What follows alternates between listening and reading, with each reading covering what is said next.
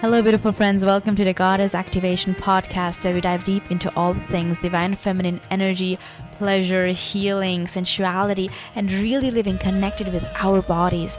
I'm your host, Nikita Anand, spiritual embodiment coach and Kundalini and Tantra facilitator. And if you're ready to remember, reclaim, and activate the ancient wisdom that has always been within your body, stay tuned.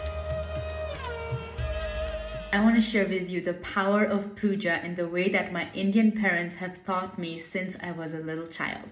I grew up as Hindu, so I grew up praying to and saying thank you to and saying mantras to about five different gods and goddesses since I was a little child. And my parents taught me the power of puja, of saying prayer, saying worship, saying thank you, being in gratitude um, since I was six years old. That's like the earliest memory that I have, but I'm sure they started even earlier.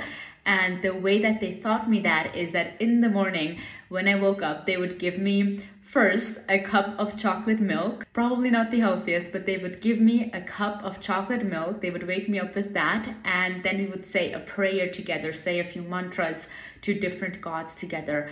And then in the evening, before going to bed, we would do the same thing, drinking another cup of hot chocolate and saying mantras and doing a little puja again for the day, for life, and for the different gods.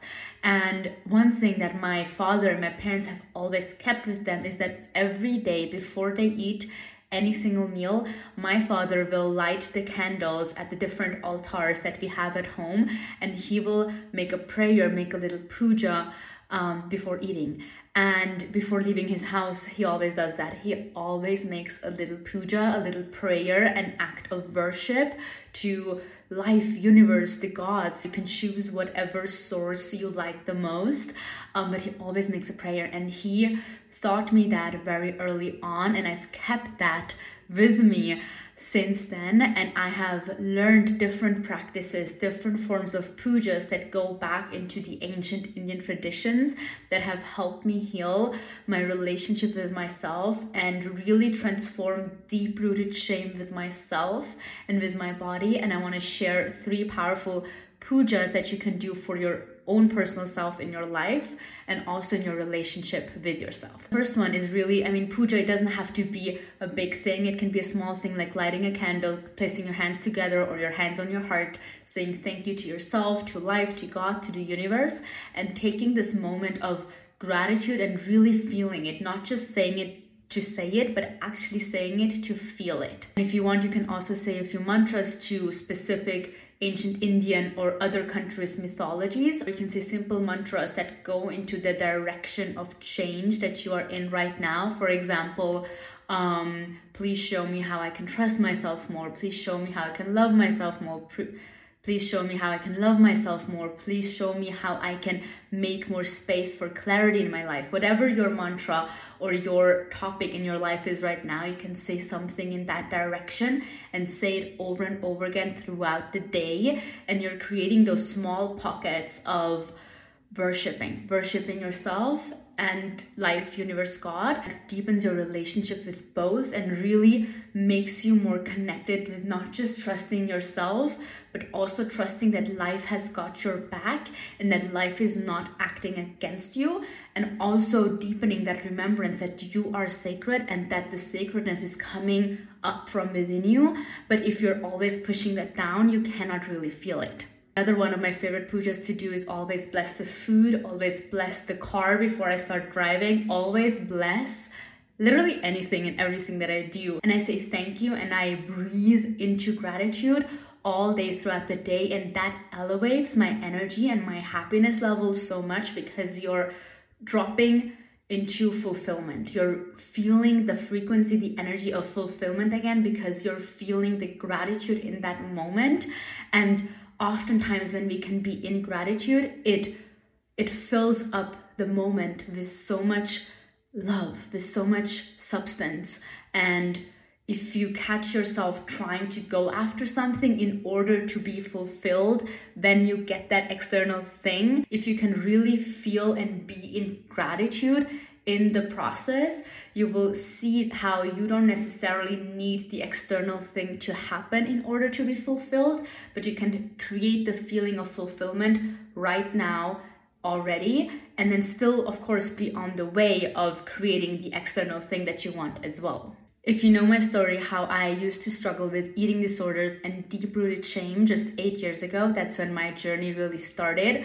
One of the most powerful, deeply shifting moments for me was when I looked at myself in the mirror for a longer time and I just started eye gazing with myself and I started to really see my own soul in my own eyes and I started to recognize myself as a soul, not just as, oh, I'm Nikita, I'm this persona, but wow, like who is the soul? Who is the deeper being underneath or behind my eyes, behind my body? Like, what is the deeper thing that is within me? And from there, I created a practice that I call the mirror puja. You might have heard it as mirror work before, where you create a moment of connection with yourself and a puja with yourself and also worshiping the, something bigger around you through really connecting with yourself in the mirror and you start to see life and the universe inside of you reflected to you in the mirror and you see so many deeper layers of yourself behind the programming that runs in your mind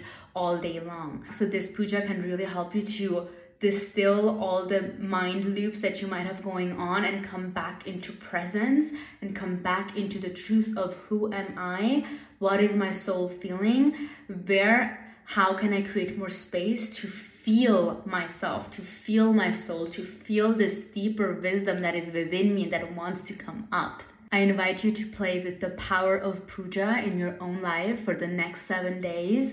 See how you can create those pockets of worship with yourself and for life multiple times throughout the day. It doesn't always have to be a one hour thing, it can just be five minutes of deep presence. And if you do decide to do a longer practice, like for example, the mirror puja, it usually ends up becoming a sacred ceremony of really getting to know and to come back home to yourself, which in a simple word, it makes you feel so good because you're at yourself again. You're arriving back at within yourself again and not in any version of yourself or your personality that you have created that you think you need to be in order to feel better or to achieve something. And the last practice I want to share today is writing love letters to yourself. That was one of the core practices I did before I even discovered Kundalini and Tantra. That was writing love letters to myself when I was in the depth of I don't like to say the word hating and like really not liking my body when I was feeling the most shame for my body, when it hurt my heart thinking and feeling the thoughts that I was having about my own body. I was in the depths and in the most pain of it. And I still, especially because of that, I wrote love letters to my body as if I loved my body. And there would like just tears were streaming down my face when I would write that because I knew that relationship with myself was possible. I knew I wasn't there just in that moment, but I knew it was going to arrive one day. So, writing those love letters to myself and to the biggest pain points that I was having, that acted as like such a beautiful form of puja and the puja to myself. Not just the puja of worshiping God and life and source, but that was actually a puja dedicated to myself, worshiping myself, seeing myself as a sacred thing. And that was one of the most deeply healing practices that I can only recommend, whether your topic is doubt, self hatred, or something completely different. If you're someone who feels the effects of journaling and of writing and getting the thing out, I highly recommend trying out writing love letters to yourself that open your heart and see how it goes. If you're loving this topic today, I invite you to join our last in person ceremony in Zurich this Friday, where we're gonna do a beautiful Kundalini breathwork and Tantra ceremony to connect with yourself, to connect with your body, and feel that worship and that love coming up from within you and pouring into your own cup because you more than deserve that. If you want to join us, you can click the link in my bio to learn more. If you're watching this after the workshop and you want to learn more about pujas, comment down puja below and I'll share more details about it. Thank you so much for listening to this episode. We would love to hear what your favorite takeaways were by DMing us at Soul Coach Nikita on Instagram. If you would leave a five star review on this podcast or share it with your friends and family and in your IG story and tagging us at Soul Coach Nikita. That would greatly help us spread the message and reach even more people. If there is anything that you wish and desire for us to cover in this podcast, please DM us at Soul Coach Nikita on Instagram and we will try our best to cover it. Sending you so much love. XOXO Nikita.